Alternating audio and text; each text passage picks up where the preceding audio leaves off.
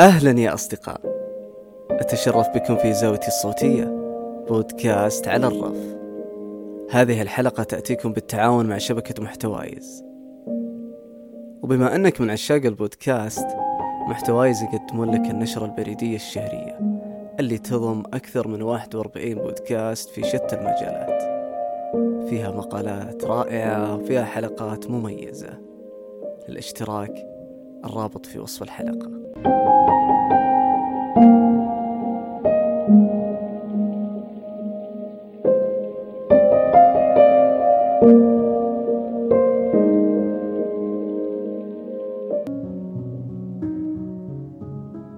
أشياء بسيطة تصنع سعادتي اليومية.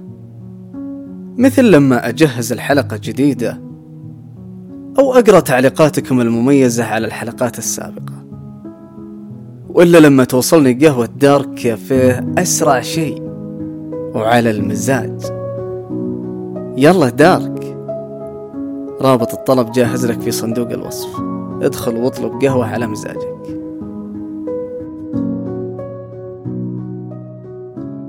فكرة التوازن الشخصي في الحياة من الأفكار اللي أنا مهتم فيها مؤخرا. بحثت فيها ووصلت لنتائج وقناعات وحاب أشارككم فيها. وهي في أربع زوايا. في العمل والترفيه والصحة والعلاقات الإنسانية. ما أخفيكم ما تكلمت عن الجانب الروحاني والديني لأن هذا هو أساس وشيء فطري في الإنسان. ولا يحتاج أني أذكر أحد. الجميع متذكر والجميع يعرف. يشاركني في تقديم الحلقة. عصام الشهوان مقدم بودكاست شطحات وهو بودكاست يختص بالأمور النفسية والاجتماعية وأمور عامة. وكذلك عصام مهتم في الجيمز والألعاب إذا كنت مهتم فيها تابع على حسابه. تابعه على حسابه في تويتر. تحصله في وصف الحلقة مع رابط البودكاست الخاص فيه.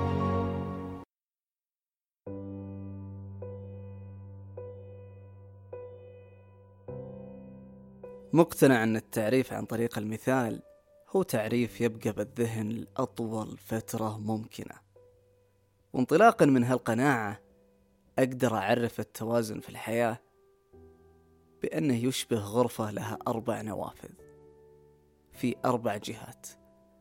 تفتح على عوالم مختلفة لكنها مترابطة. والإنسان متواجد في منتصف الغرفة. كل النوافذ مفتوحة عليه. ويوصله هواءها ويشوف عوالمها بوضوح. هو طبعا أنت عندك جوانب كثيرة من الحياة يعني التوازن مو مفروض يكون لأن فكرة التوازن صح. يعني كان نسوي شيء دائما أنا أقول المفروض تسوي شيء لأنك مقتنع فيه ولأنك تلمس فايدته حتى لو يعني بعد حين. يعني أنت عندك حياتك الوظيفية اللي طبعا مصدر دخلك. عندك جسدك نفسه والصحه مثلا وال يعني الرياضة وما فيها. عندك روحك اللي هي يعني إنك تكون إنسان مرتاح إنك تكون مثلا ترفه عن نفسك. في ناس واجد يهملونها إنه لا يعني أذكر واحد قال مرة أنا اذا في شيء ما أتعلم منه ما اضيع وقتي فيه.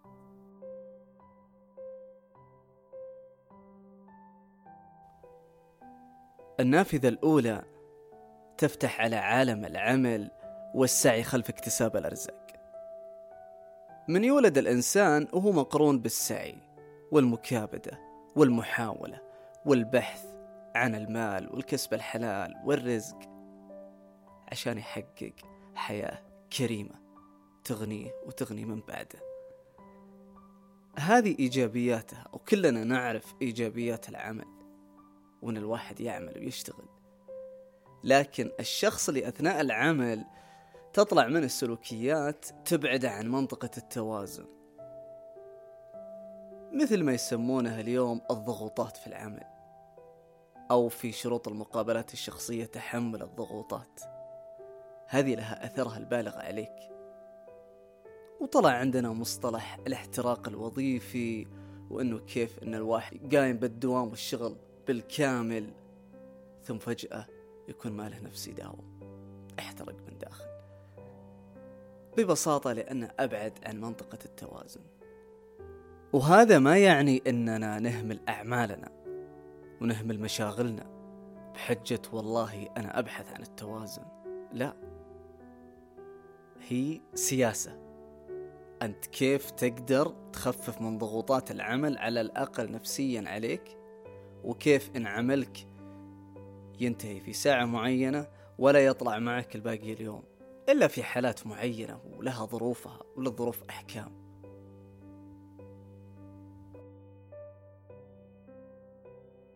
إيوه عندك يعني يصير مثلا الواحد يعني عنده نوع من الوسواس القهري. تلقاه مثلا يقعد يرسل إيميلات مو المفروض ترسل عقب أسبوع بس لأنه ما يقدر يوقف نفسه. تلقاه مثلا عنده شوي عدم ثقة بنفسه لأن عشان كذا يشوف العمل إثبات له. يعني شلون اللي عشر سنين ماني مدير؟ هذه إهانة لي. هذه يعني يا العمل مو راضين عني يا إني إنسان فاشل فأروح أشتغل عشان كذا. عنده عدم ثقة في الآخرين. الإدارة كلها عبارة عن ديليجيشن أو توزيع المهام بين المرؤوسين. اللي مثلا من العمل تلقاه أصلا ما عنده ثقة. عشان كذا تلقى مدراء يطمر يعني تلقاه مدير عام يروح الموظف مباشرة. يعني يطمر اللي اللي تحته. يروح الموظف مباشرة وش صار على كذا؟ وش صار على كذا؟ ويهمش دور المدير اللي هو يعني مرؤوسه يعني. فهنا ينبان لك إنك أنت يعني أول شيء المردود يعني اللي يكرف بالعمل واجد واللي ما يشتغل له شوي المردود ما هو بأكبر مو معطينك 10 أضعاف يعني راتب كل شيء.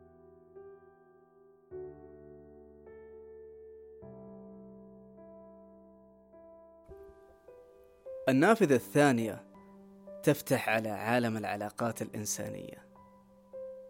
لو تأملت نفسك بحكم أنك عندك علاقات سواء كانت عاطفية أو زملاء عمل أو عائلية أو صداقة. كل فرع من فروع هالعلاقات يأخذ منك جانب وفي بعضها يأخذك كلك. ما أبي أطلع بدور الناصح لكن جميل أننا نعيد مفهومنا تجاه العلاقات الإنسانية. عشان نرجع لنقطة التوازن. ويكون تفاهمنا مع فروع العلاقات بحكمة. من أكثر الأشياء اللي أكون معكم صريح صراحة تنرفزني أن يكون شخص مركز على علاقاته الاجتماعية وحياته مع أخوياه صحابه ناسه اللي برا ومهمل بيته أو يكون في بيته ومهمل أصدقائه ومهمل ناسه اللي برا. أو إنه يخلق من زملات العمل صداقات ثابتة دائمة مستمرة وهذا نادرا يحدث في العمل. يعني مثل ما نقول ترى حدنا دوام صح إحنا ما نقول بشكل صريح لكن تصرفاتنا تبين.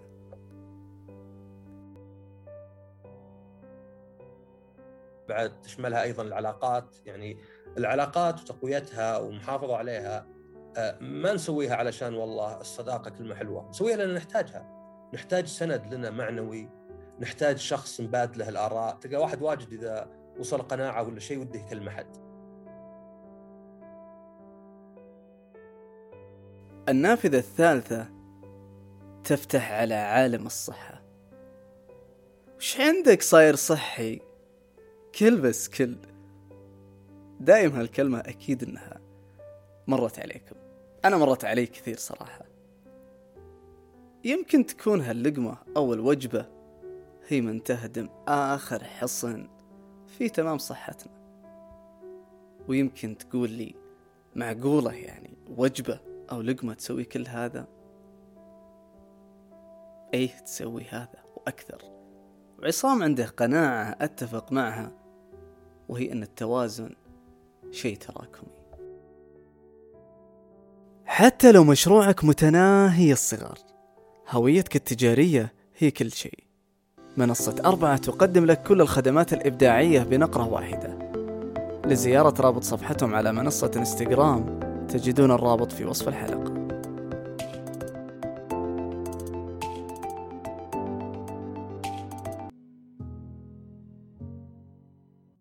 المشكلة إن نتأخر إحنا في آه، ملاحظة النقص. يعني إنسان مهمل جسده وهو عمره 20 غالبا مو صاير له شيء يعني الواحد وهو صغير يعني تشوف حتى مثلا اللي مفرطين السمنة وهو صغير ما يجي مثلا مشاكل قلب ولا شيء. لكن يصل عمر معين يصل ثلاثينات أربعينات تبدا تأثر عليك. فأنت بتلاحظها أصلا أنت نفسك يعني ما في إنسان وده إنه عنده آلام في الظهر مفاصل عنده ضغط ولا سكر بحيث إنه ما يقدر يتحرك لأنه بيعيق أصلا حتى استمتاعك بالأشياء الثانية.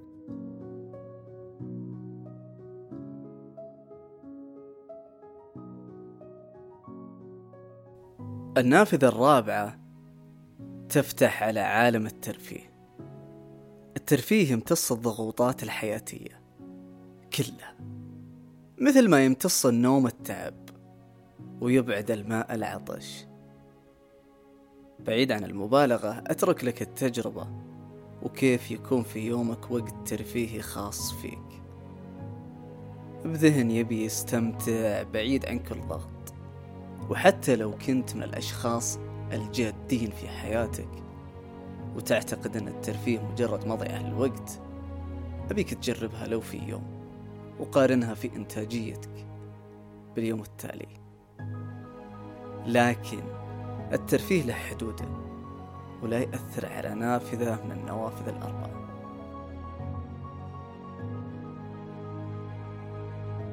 اي عندك في الترفيه شيئين، اولا مو بصحيح إنه ما يفيد. لأن أنت لاحظ لو مثلا ندري نجيب مثال كلمات متقاطعة. أنا ما أدري في حد يسوي كلمات متقاطعة الحين.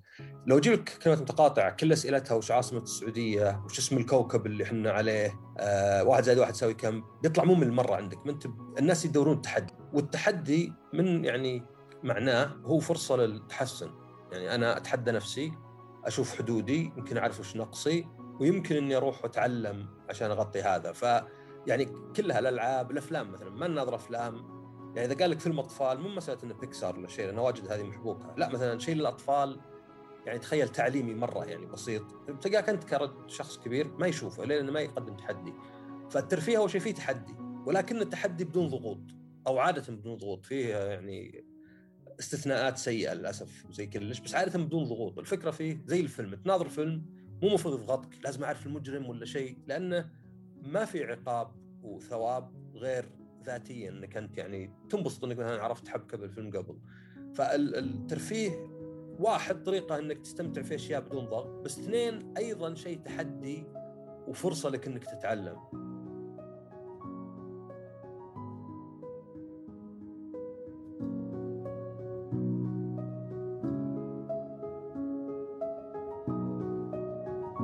أثناء تحضيري للحلقة خلال الشهر هذا صارت مصادفة عجيبة.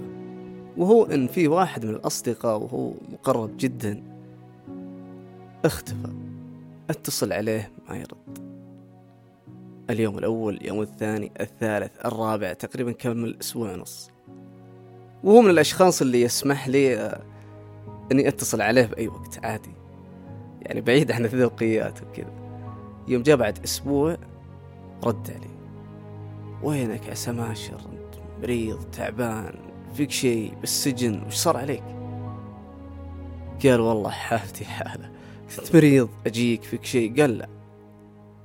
اللي صار إن زوجتي عند أهلها من أسبوع قلت عسى ما شر في شيء؟ قال لا لا لا راحت راحت زيارة بس.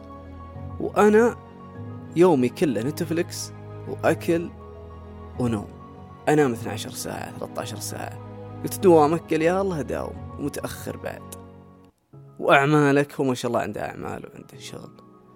قال مطنشها صار لي أسبوع ونص. يا أخي مبطي عن الحياة ذي. والله لي ست سنين ما عشتها. ولاني قادر أرجع لوضعي الأول.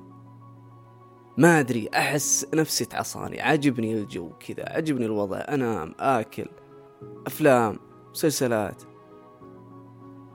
يوم جاء بعد آه، تقريبا أسبوع إلى أسبوعين من المكالمة هذيك.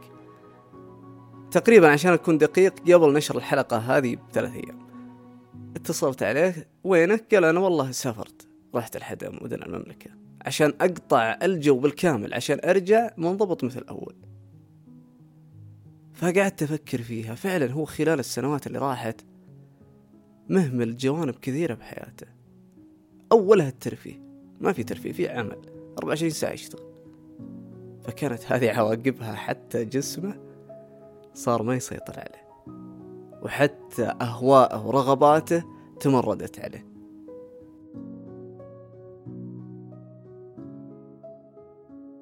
التوازن في الحياة يصنف على أنه تغيير والتغيير محال يتم إلا في قناعة داخلية وراسخة. تثبت أنك فعلا محتاج أنك تكون متوازن. أنك أسرفت في فرع من فروع حياتك مقابل إهمال فروع أخرى. وبدون تحقيق القناعة الكاملة اللي تكون بعد دراسة وكتابة وتقعد مع نفسك أيام وتلاحظ وتسمع من اللي حولك. ويمكن سمعت والله العمل أخذ منك أنت مهمل عائلتك أنت مهمل صحتك أنت أنت أنت. وهالشي هذا صار علي وعلى أي أحد. هذا بحد ذاته يرسخ القناعة بداخلنا.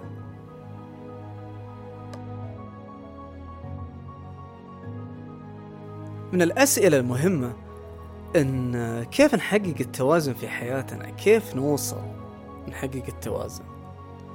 أنا أشوف أن الإجابة هي واقفة على كل شخص فينا. أنت اللي عندك الإرادة وأنا اللي عندي الإرادة وحنا اللي نقدر كلنا نكون هالإرادة ونوصل لنقطة التوازن. لكن فيه زي ال... زي ما تقول زي اللوحات الإرشادية طريقنا نحو التوازن مثل القناعة.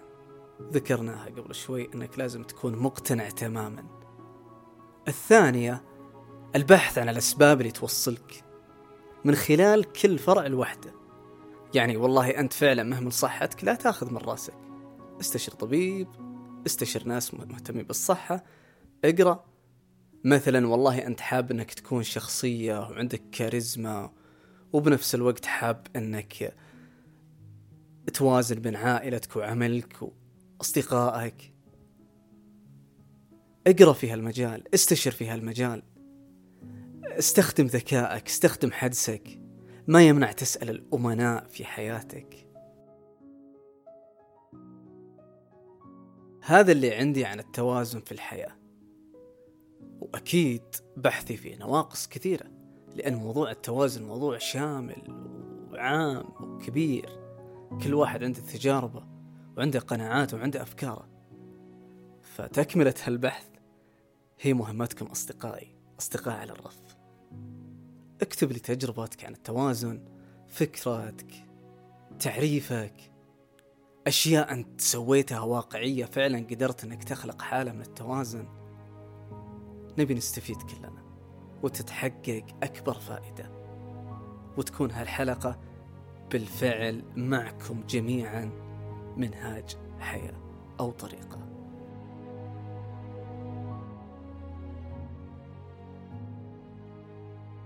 شكرا لأنك وصلت لهالدقائق من الحلقة. ممتن لك ممتن لاستماعك. وما أنسى أشكر الألف مشترك فوقهم 12 على ما أظن وإن شاء الله يزيدون أكثر وأكثر على ثقتهم في المحتوى اللي أقدمه قبل أقفل لا تنسون تقيمون البودكاست في منصة أبل بودكاست وكافة منصات البودكاست. يومكم طيب وليلتكم سعيدة.